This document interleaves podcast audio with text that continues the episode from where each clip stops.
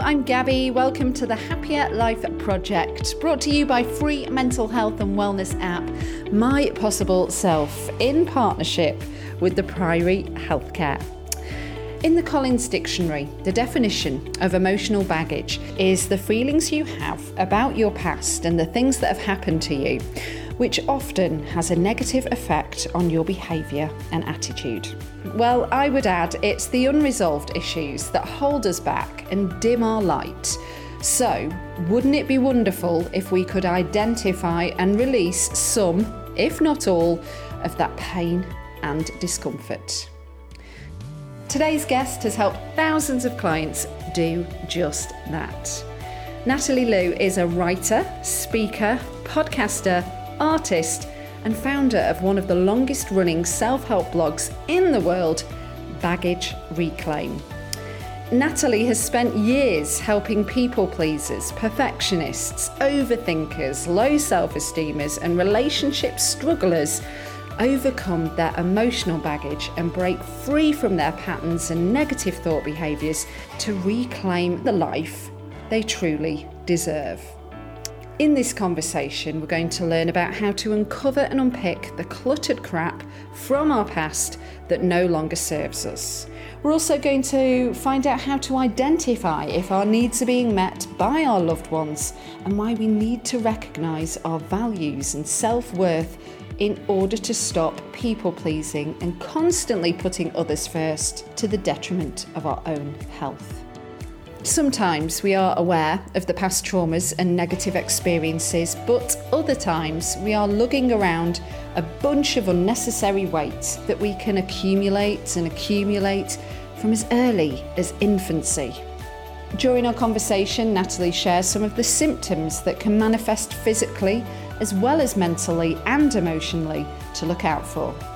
She also discusses why getting into relationships with emotionally unavailable people is to be avoided at all costs. She also talks about the importance of preference, not programming, and the joy of saying no. So, ready to find a healthier, happier you? Let's get started.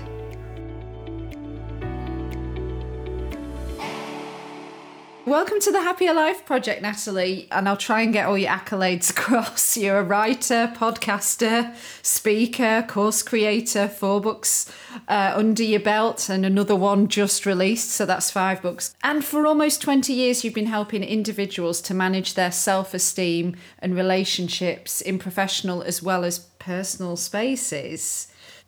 You've been very, very busy. And you've helped a lot of people, first of all. I have been busy. I look back at it. When you say almost 20 years, I go, Jesus, yeah, I have been on for almost 20 years, yeah.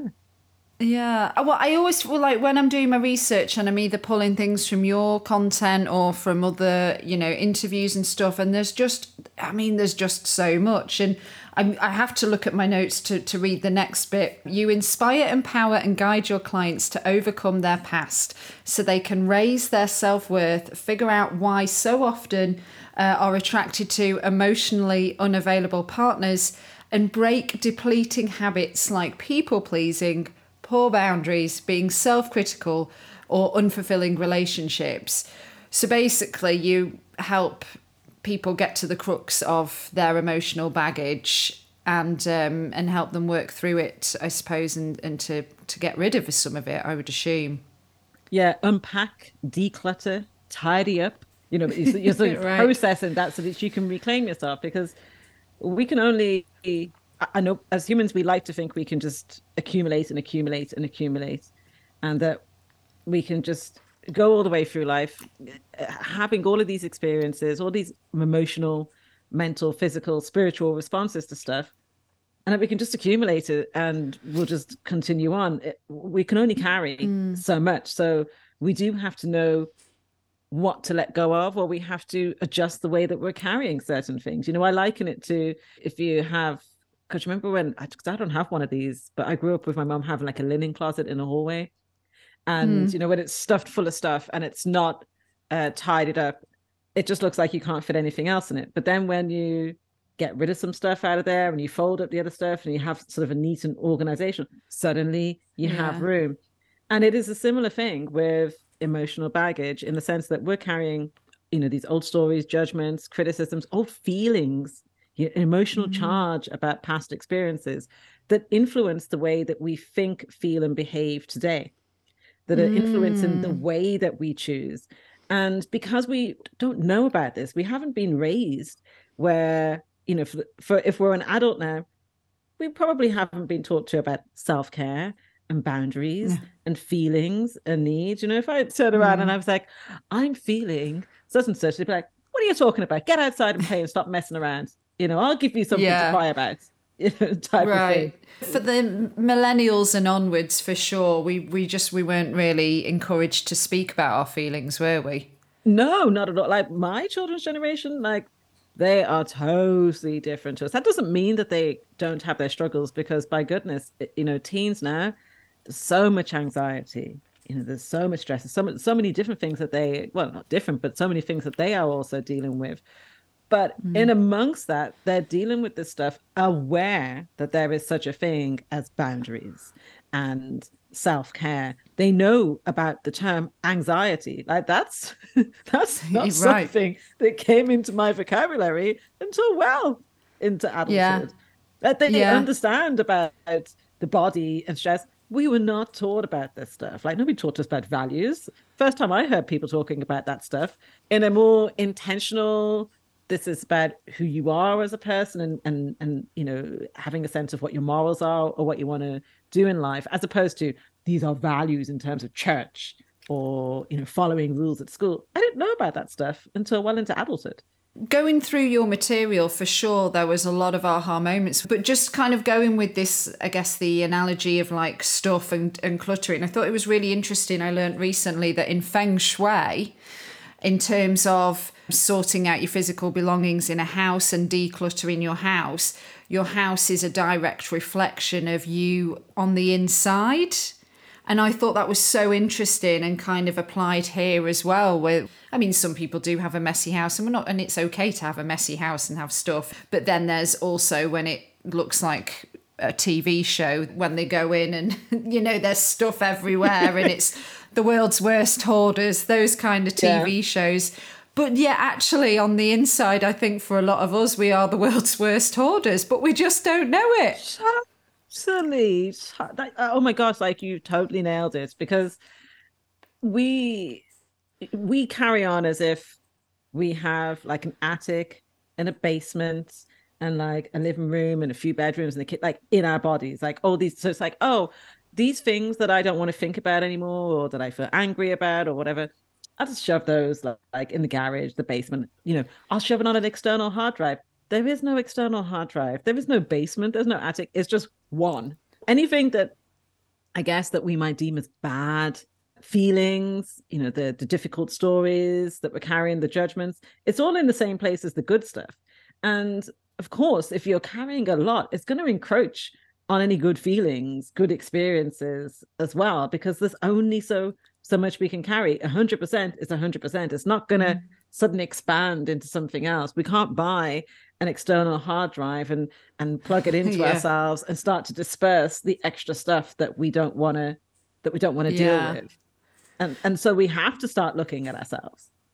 And so is that how everything started for you? It was sort of you'd acquired too much stuff and then you started to look at it because it was not good for you, basically, physically, mentally, emotionally. And that's how, you know, the blog started and you went from there, because you honestly, Natalie, your way with words is so, it's so profound and your voice comes through and it's so relatable as well. And I'm like, was she like Buddha, where one day she just meditated for like 12 hours and then this higher power just like gave her all this knowledge about emotional baggage and people pleasing and all of this stuff? I'd love to know how it all began for you.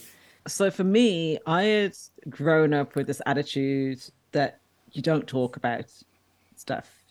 You know, I come from a, you know, Jamaican family on both sides. One side is Jamaican Chinese, the other has Jamaican, Jewish, Spanish background on both sides, talking about stuff, not the done thing. And then when you mix in being in English culture, which, you know, stiff upper lip, you know, polite front, and then in Irish culture as well, you know, where, because I grew up in Ireland, it was just the sense of the ways that I'm feeling about myself or about what I'm seeing going on is wrong. And when I tell the truth, as I see it, if I talk, I get into trouble for that. And what I also found myself doing was having this attitude of, do you know what? If something really bothers me or upsets me, I will just stuff it away. And I just won't, as such, look at it or think about it until it's further down the line, because it won't bother me. So a prime example of where I did that was with romantic relationships, where I would just bounce from relationship to relationship. And the idea was that if I just stuffed it away, by the time I thought about it again or allowed myself to think about it again, I'd probably already be involved in something else. Or I'd feel like, well, I probably don't care so much about it now. So I never really dealt with anything. And what that resulted in was a catalogue of unhealthy, unfulfilling relationships with emotionally unavailable and, yes, shady. So I experienced some abusive relationships as well. I overworked. I overdid it in friendships. I struggled with my family in terms of setting boundaries. I didn't like myself. And then my health really started to nosedive. I had various different mystery ailments over a several year period. And actually, I can recall even being a bit like that as a child as well, having ears, nose and throat. I'd undergone a serious operation as a kid. I had chicken pox for 2.5 months. And when I look back at what was going on in my life at the time, I can see how that also sort of correlated with big emotional stresses, big emotional upheavals. And then when I had this immune system disease, sarcoidosis, which was sort of from when I think I was like sort of 25, 26 through to sort of 28 or so, I was constantly burying, never dealing with anything. Everything was, well, I'm not good enough. I'm worthless and good for nothing. Messages that I'd heard as a child internalized. And then when my health really started to nosedive and they were like, well, you know, if you don't go on steroids for life, you're basically going to be dead by the time you're 40. It was a real sort of, wake up call in the sense of like, where have I been all of my life? I've been so caught up in everything and everyone else.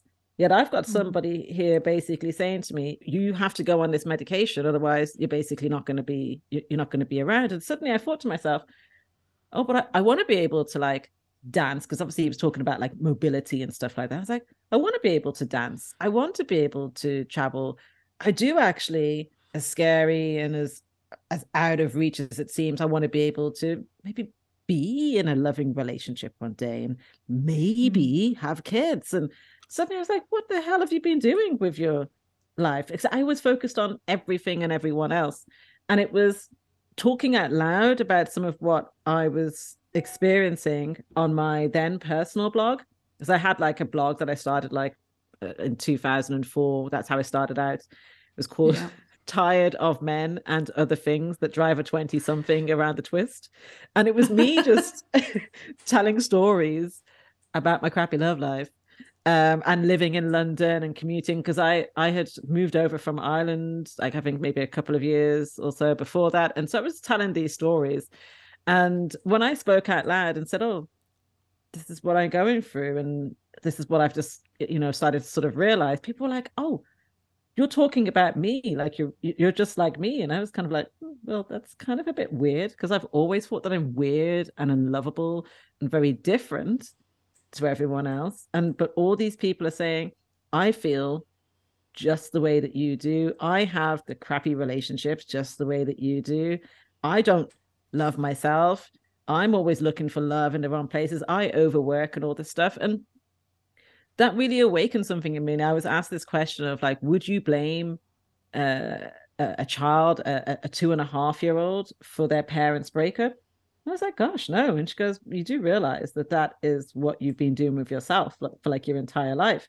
And that was like a world shifting on its axis moment for me, where suddenly once I acknowledged this rather large grain of truth, I was like, oh, if that's not true, what have you just based your entire life around? I look back and I realized I experienced an awakening of sorts that summer, mm-hmm. where basically, you know, like when you can't unsee something and it sets off a sort of a chain reaction. And I realized I wanted to fight for myself. I realized I want to be here. I don't want to be in these situations anymore. And that I had to really take a compassionate look at what was going on with me, because we're often afraid to look at this stuff. And it's not even, you know, we're often thinking, oh my gosh, it's going to be so deep and it's probably going to take about 100 years for me to look at that stuff. But actually, when you acknowledge one thing, because of how our brains work, it has a knock-on effect. Because if one thing is true and you've changed your narrative around that, then suddenly other things that you've built your life and your story around suddenly can't be true anymore. Because if 2.5-year-old me was not responsible for my parents breaking up and wasn't responsible for how they treated me or didn't treat me, you know, neglect and sometimes experiencing abuse and stuff, if I'm not responsible for that, then all of a sudden it's like, well, hold on a second, why are you accepting shady behavior from partners? Doesn't this mean that actually you are worthy of more than you've allowed yourself to be? Doesn't this mean that there are other options for you? Because, you know, if I can have a hand in my own misery, and I look back and, oh my gosh, I mean, the things I used to get up to in romantic relationships, I think to myself, you do wonder if you were smoking crack, you know, sort of back then. It's like, wow, like, I seem like an entirely different person, even though I know I'm the same person. And you look at that and you go, well, hold on, if I can have a hand in my own misery, then surely I can have a hand in my own happiness. Yeah. In terms then of like from the awakening, and I think more people now, because of resources like yourself, maybe people are more aware than they were, and the internet has helped a lot with that too. But then in terms of being like, okay, I know this, but then letting go of it so that I can go on to grow and flourish and not be sort of constantly like dragged back to 2.5-year-old me or 7-year-old me. Like, that's where you have to put in the work. And how did you go about even knowing what work to do? That's a great question, because it's funny. It would be easy for me to think that the first time I had ever sort of really looked at trying to do any self-work, as we like to call it, would have been around this time 17 years ago. But when I look, I still have a lot of the self-help books that I had clearly gravitated to from sort of my late teens, all these self-help books that I had tried to find answers in and soon abandoned. You know, you go and back then you had More and Just 17 and all those types of magazines that was like 50 ways to please your man, position of the fortnight, put on sexy lingerie, light a candle, make him dinner. You know, that was the answer to all of life's, certainly all of any romantic issue, was that type of thing. And a big shift for me happened because there is this sense of, oh God, like, I need to make some changes. What am I going to do? And at the time I'd started seeing a kinesiologist, which is, it's really like muscle testing and the work in sort of with balancing your body. And so she had identified intolerances. She was the one who pointed out about, you know, where I was carrying a lot of blame and shame and anger. And she mentioned like boundaries in a conversation. And I was like, boundaries? I'd sort of heard it, but never really kind of been like, oh. And it was literally trial and error. There was no, I didn't go and off and read some book. She said to me, I can sit here and say to you, right, you need to be careful about eating these particular foods. You need to drink like lots of water, you know, to sort of flush, you know, through, you know, any toxins and stuff like that, you know, to help your body to sort of rebalance and hydrate.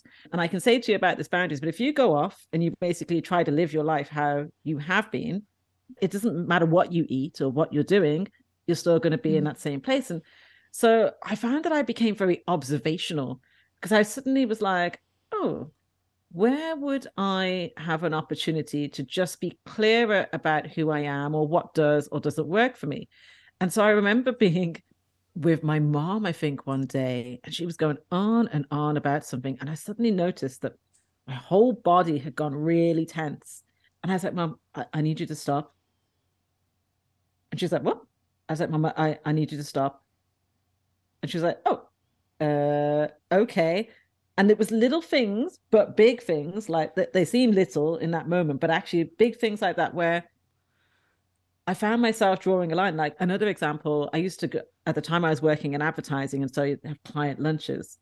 And I remember it was only like a couple of weeks after that first session with a kinesiologist, and I wasn't supposed to be eating certain things, and something had arrived. And I don't even know if it was necessarily on the list, but I started to become really itchy. It was like this spinachy thing. It was really like full of dairy, and I've become increasingly sensitive to dairy over the years anyway. So I'm sitting there and I'm going, oh God, am I going to eat this thing? Like with these, and I could just tell something was wrong. And then I was like, no, you're not going to eat that. So I didn't eat that. And it was, they seem like such small decisions, but these are metaphors for how much we are meeting our needs and how much we value ourselves. So something I say to people is, we often make this boundaries thing like super complicated. We often make this meeting our needs thing super complicated. But simply, if you pay attention to, do you hold wheeze? Do you skip meals? Do you delay sleep? Do you work really long hours? These are metaphors for how you feel about your needs. And when I say this to people, suddenly a lot of things start to click into place, because how you do one thing is how you do other things. And so when you, for instance, sit there holding a wee, trying to just keep working, and then you suddenly stand up and say, oh my God, if I don't literally sprint right now to the bathroom, I'm not going to make it. That is because you are delaying meeting a very basic need there. You're deprioritizing yourself. How we do one thing is how we do other things. And so these are metaphors for how much we prioritize ourselves. You know, essentially when we're holding a wee, we're going, my boss or the computer or social media or money or whatever it is a greater priority than the very basic of needs. We're skipping and delaying ourselves. You know, you skip a meal, you're skipping yourself. You are, you know, you're delaying sleep, you're shrinking that down, you're skipping over rest.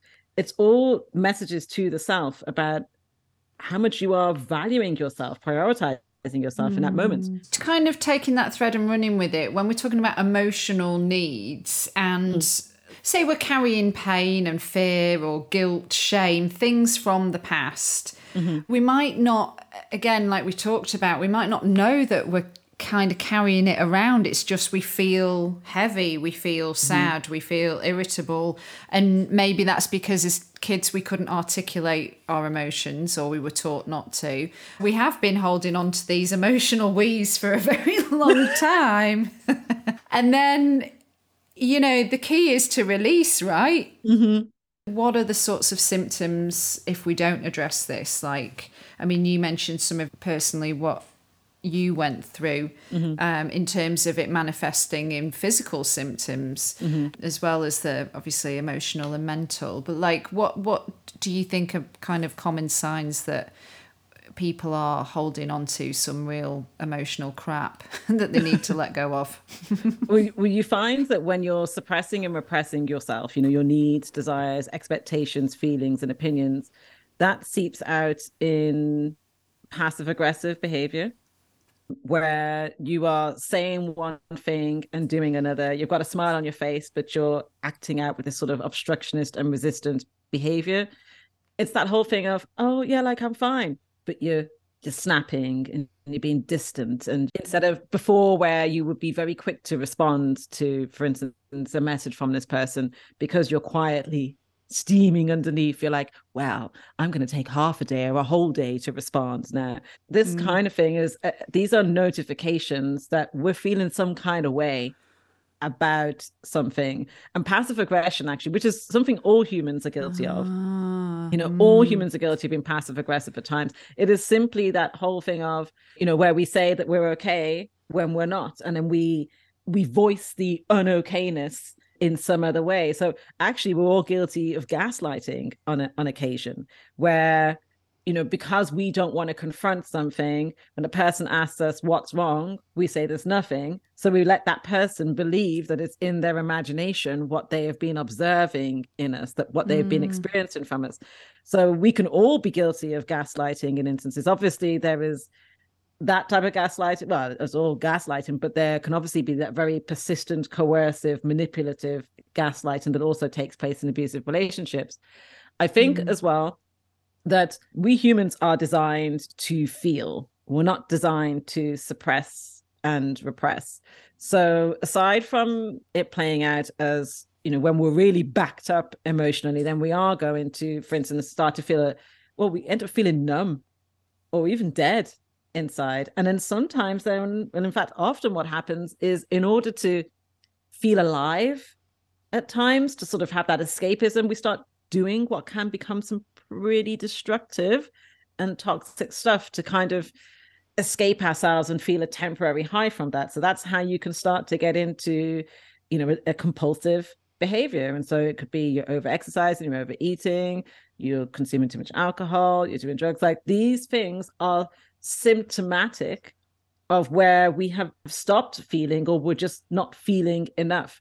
We are lying to ourselves about something, not because we're sitting there going, I want to lie to myself, because how can you know what you're feeling when, as humans, we've been socialized and conditioned to be disconnected from our bodies? Yeah. If we've been told, if you say, I'm feeling such and such a way, and they turn around and say, you're being rude, you're being disobedient, then of course you're going to not know how you feel, you know, what you're feeling, because you've not been allowed to have the vocabulary for that.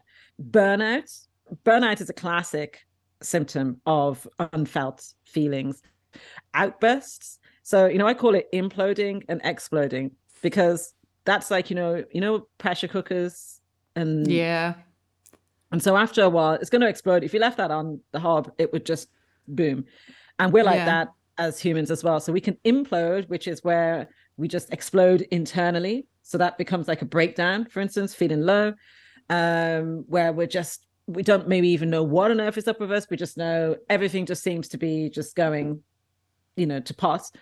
But it can be exploding, where actually other people are experiencing from us as well. You know, we're lashing out. It feels like the slightest thing and we could pop off at any moment. Yeah, it's misdirected, right? It's like usually over something small, but it's not the root of why. Yeah, feeling tipped over the edge. You know, that's, you know, it's also a good way of knowing whether you are feeling your feelings, that maybe you're stuffing a lot down, is if there's a lot that's going on chatter-wise in the head, where you're like, oh, how are they asking me to do that again? Don't people realize I've got so much going on? Oh, people just, blah, blah, blah, and, or you're criticizing yourself. These are, as humans, being self-critical and yes, sometimes judgmental of others is part of the human experience. But actually, when you notice that you're doing that a lot, there's something that you're not allowing yourself to feel, because it almost feels impermissible to allow yourself to feel that. And that's how we end up stewing. You know, I call these the people pleaser feelings: anxiety, resentment, guilt, overwhelm, feeling overloaded, helplessness, powerlessness, feeling low. These are all the people pleaser feelings, because they are signs that, and actually not just, I mean, people pleaser feelings covers it all, but if you even shift that term to, these are also emotional notifications that you're over your boundaries in some way, that you're not taking care of yourself, that you're not being honest with yourself and potentially with others.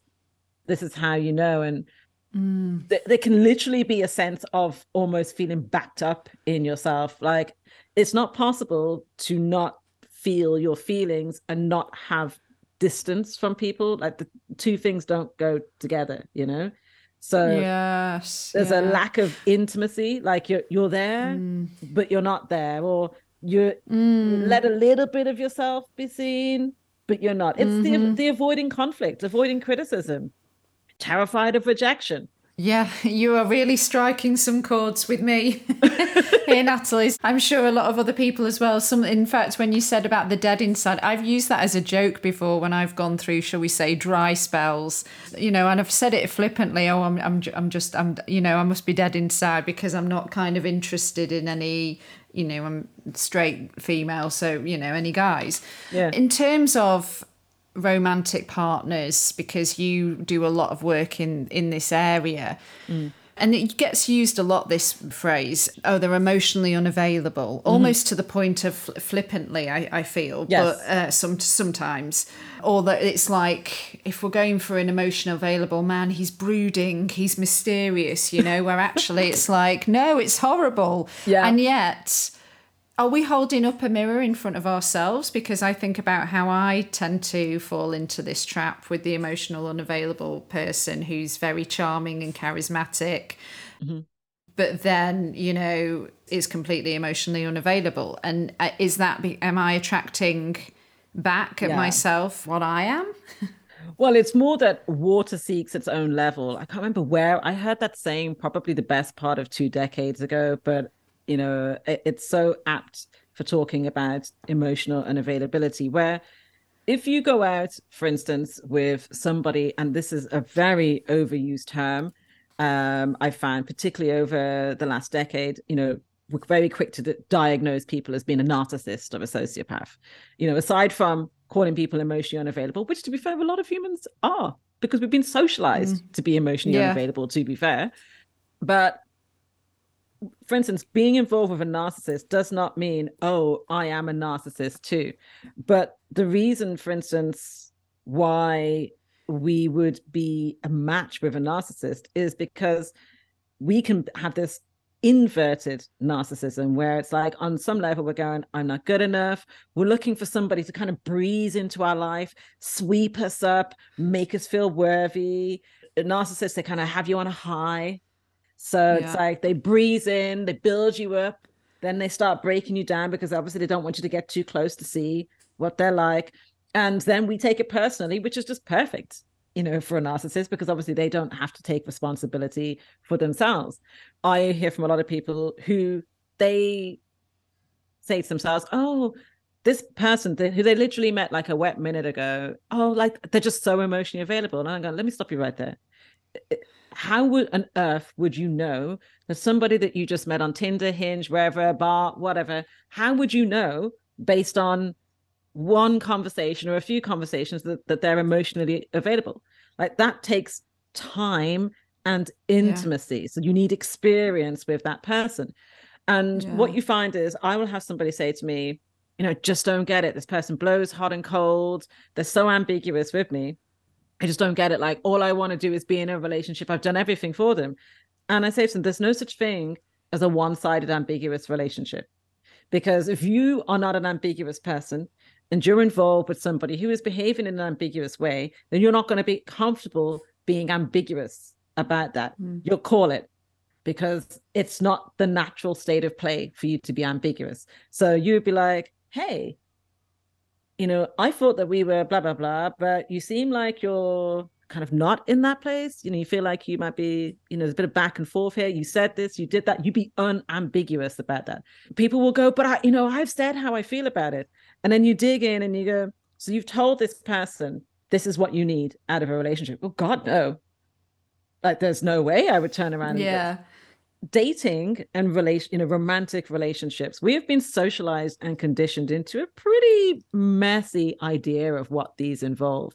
And in essence, we have picked up some ideas that romantic relationships are basically about pretending to be something you're not, or trying to present yourself as being the most attractive person possible, i.e. what we think the other person wants, so that the person will pick us. And they will want to then be in a relationship with us and then marry us and live with us happily ever after. The problem with that is that that mentality means that we are going into it already in this people-pleasing mode of trying to be what we think that person wants, or what we think society has told us makes a good prospective partner. And already then we are being ambiguous about who we are.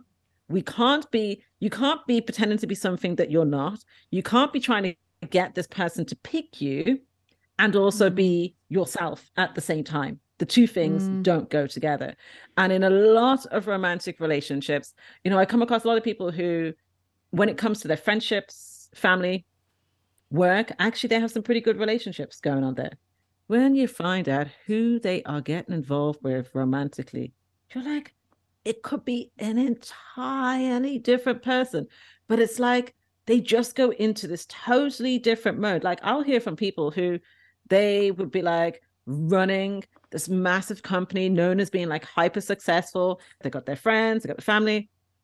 They are going out with these people who are like scamming them, you know, abusing them in some way.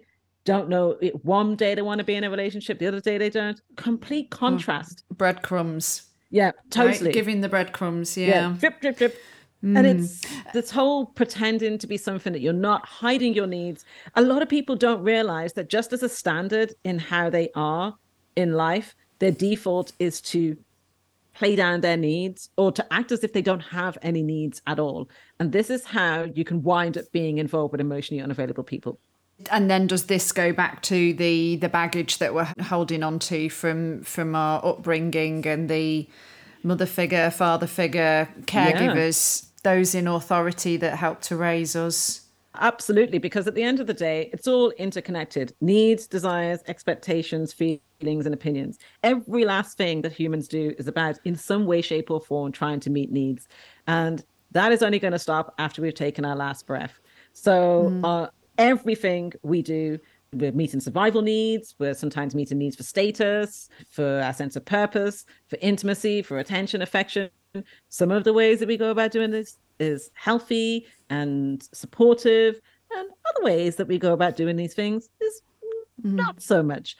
And actually what I find with people who have a pattern of being involved with emotionally unavailable people is that they are often looking for, time and time again, there's an exercise I do with people that is around trying to find out what needs are driving you. And they will often say, oh, I need like the love, care, trust and respect. I need intimacy. When they do this exercise, people who have a pattern of being involved with emotionally unavailable people, time and time again, I've seen it now, they are looking for acknowledgement, recognition, validation. Sometimes there is a pursuit of status or power of some sort, and accomplishment is another thing. But they, time and time and time again, it would literally be in the this cluster of needs would be either in first or second place. Sometimes duty and control are the other one as well, where it's not that they don't want to be in a loving relationship, but when they look at what actually drives them, a need to be in control, a need to look a certain way, a need to listen to me, acknowledge me, recognize me. That stuff is coming from our past. And that is then seeping its way into not just our romantic relationships. Oh gosh, I've heard from so many people who that plays out where they're turning their boss or their coworker into their mom or their sibling or whoever it is, or their friendships are really like fraught, where it feels like the friend tries to be like a parent or like a romantic. Our unmet needs from the past, specifically childhood, that we feel we're not met by parents and caregivers, then become these hot touch points that we're then trying to fill via romantic relationships, through money, through work, through sex, through food, through drink, and it can get messy. And so we're getting to the root of it in terms of like starting the healing process. I can't remember who said it to me, but it stuck with me. I suppose this could apply to any kind of relationship, but I think this was particularly when it comes to romantic ones. How can I expect to have a deep connection with anyone when I don't have a deep connection with myself? Yeah. And so is that where we need to start from? Yeah, absolutely. And it's not in this. I'm not somebody who goes around saying, you can't have any good relationships in your life until you love yourself, because there's a lot of that around. And it starts to people end up internalizing that as a level of, oh, well, one, blame. Like, it's because I haven't loved myself enough. That's why my whole life is not the way that I want it to be.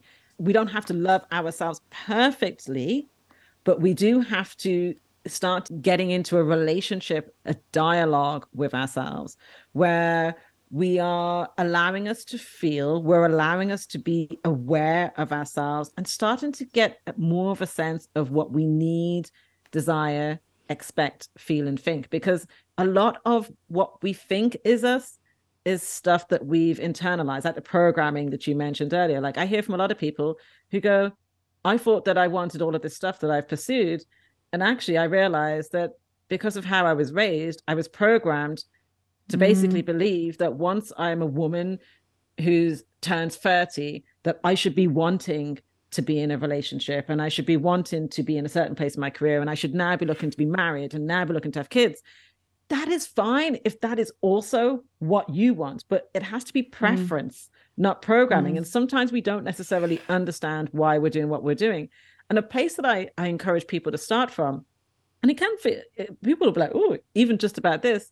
It's like, start with asking yourself at the start of the day, for instance, and sometimes even at the end of the day, how am I doing today? Because you're then connecting in with you. And you might be surprised at what you hear, because often we are going so fast and we have got so many things in our life that are designed really to help us to avoid being too close to ourselves that we have no clue how we feel. And if we're checking in with us, and even if at first we're going, I don't really know how I feel, that's an answer. You don't know how you feel. That's a lot of data in and of itself. It's like, I don't know how I feel. No judgments. We don't have to judge ourselves for that. We've traveled a journey to this point. If we don't know how we feel, we have good reason for why we are in that place. But getting into that habit of asking, how am I doing today, is a check-in, because when you're not doing that and you're out of touch with how you feel, so you can't name how you feel, or you're not aware of why you do the things you do in the way that you do them for as long as you've done them, you'll find that you get caught off guard because, I don't know, something happens today, you don't basically face it, acknowledge it, whatever. Something happens tomorrow, something happens day after day after. Next thing, you're having a meltdown next Tuesday and you're lashing out at somebody, or you're having a go at yourself, or, I don't know, you call up your ex or whatever it is. And actually, if you retrace your steps, it comes back to there's been this gradual sort of boiling point. Whereas if you start to keep in touch with yourself, you start to notice patterns. You start to be like, oh, I thought I was feeling that, but actually it's something like this. Like, you can have your own descriptor on it. You know, you might just be like, I don't know, I'm kind of feeling a bit kind of out there and not really aware of my body right now. That's a good enough descriptor. Like, it doesn't have to be dictionary description. That's a good place to start. And also, you know, a lot of people are nervous of journaling. You know, journaling can literally be writing one sentence if you want to. It can be jotting, today I felt this. Okay, where were you? What were you doing? Who were you around? Even those little notes, a couple of weeks, you have a hell of a lot of data on what is actually going on in your life. Like I say to people, even in the space of a week, you do that most of that week, you will start to notice the same people get on your nerves. And actually that sometimes you have literally the same feeling or the same frustration at the exact same time of day in the exact same place as well. We're funny creatures, we humans. The Joy of Saying No, which is the latest book. So this is a simple plan to stop people pleasing, reclaim boundaries, and say yes to the life you want. And you've talked a little bit about people pleasing and boundaries, because this is actually a bigger topic than you might necessarily think off the get-go. Was this kind of like, did you have to keep coming back to this stuff? And you were like, you know what, there's a book I need to write here. Yeah, I think it was this realization that pretty much anything that's gone on in my life over the last 17 years, and of course it probably was before that, but specifically this last 17 years, any challenge and the good things that have also come along in life have come about from knowing when to say no, like saying no when I need, want to, and should, but also learning from those times where I didn't say no. And with the benefit of hindsight, I go, oh, geez, I definitely, you know, should have said no in that instance.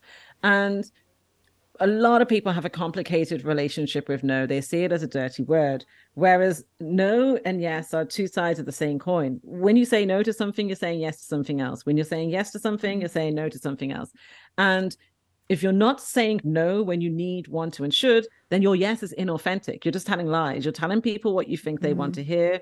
You're saying yes, not because that's actually what you want to say, but because you haven't even bothered to consider yourself, or because you're afraid of what would happen if you didn't say yes. And so in realizing that everything in life is about boundaries. And when I realized that, wow, learning how to say no is the gateway to ourselves, to more fulfilling relationships, to having better careers, just having a better life, a more joyful life all around, to reclaiming ourselves from all of the BS that we've internalized, you know, growing up, but also in adulthood as well. No is the way through, rather than it being this horrible thing that we think is going to cause everybody to abandon us, you know, that is going to cause the whole world to collapse around us, you know, the skies to fall down. Actually, it's the path to us. It's the path to joy. It's the path to better relationships. If you're not saying no, you don't have intimacy in your close relationships, because you don't have an honest relationship. If you're not saying no, you're being dishonest. I love the line you said, if you don't say yes authentically, you say resentfully, fearfully, or avoidantly. And that's so true. But why do you think so many of us do agree to do something, even though it's sacrificing our own health and sanity, so not to upset or offend others? Does it come back to the people pleasing? Yeah, we are socialized and conditioned to be compliant. You know, I say that if you're not a child right now, then you grew up during the age of obedience, where the communicating with, discipline, you know, managing of children was all about making children, you know, excessively compliant, making sure that they were obedient. And as a result, we have lost touch with our no, and we think that yes is the same as complying, which it's not. You're just going along with something. And so a lot of the time we are saying yes, you know, resentfully, fearfully, and avoidantly, because I actually said it automatically. We didn't even pause for breath before we said yes. Like, that's what it's like for a lot of people. They say yes first, and then afterwards go, oh my gosh, like what on earth have I done? Other times it's because, again, yes, we've internalized these messages, but we're so afraid of saying no because we think that no causes problems. So we think that the person is going to reject us, criticize us, you know, get into an argument with us, leave us, because we've learned that no hurts feelings. And we think that yes is the way to an easy life. And it's like, yeah, and then we can passive aggressively try to find our way out of the yes behind the scenes. So it is about our complicated messages around no and boundaries. Because if you think about, you know, I've been many a situation as a child where it's, hug auntie who's not an auntie or uncle, hug them, give them a kiss, go and sit by, go sit on their lap. This is a classic example of how we lose our no and become afraid of expressing it, because we are pushed into going against ourselves. We lose our instincts. You know, we're told to do stuff and we know that something doesn't feel right, but we're then like, well, this big ass grown up is telling me to do it, so I have to obey. And we do that, like, even just a handful of times, and it just becomes the way of life. Yeah, yeah. I was a proper tomboy when I was a kid, and I always remember going on holiday with my gran, and she wanted me to put on a pretty dress for dinner, and I just didn't want to. It made me not feel comfortable in my own skin, so I wasn't allowed dinner. So I had to stay in the hotel. Yeah, so I wasn't allowed to come down for dinner. I had to stay in the hotel room. So I retaliated and ate all the chocolate that we were going to bring home on duty free. But I love that. Love it. But I look back at that and think, that was so not right. That was so uncool. And my gran was great, but that was really, you know, she was a bit of a stickler. She was never wrong. She was always right. Our parents and grandparents' generation and beyond that are they don't apologize generations. Yeah. Like the idea of apologizing to a child. Gosh, heaven forbid that you'd ever acknowledge that you did something wrong, you know, or that just that you'd made a mistake.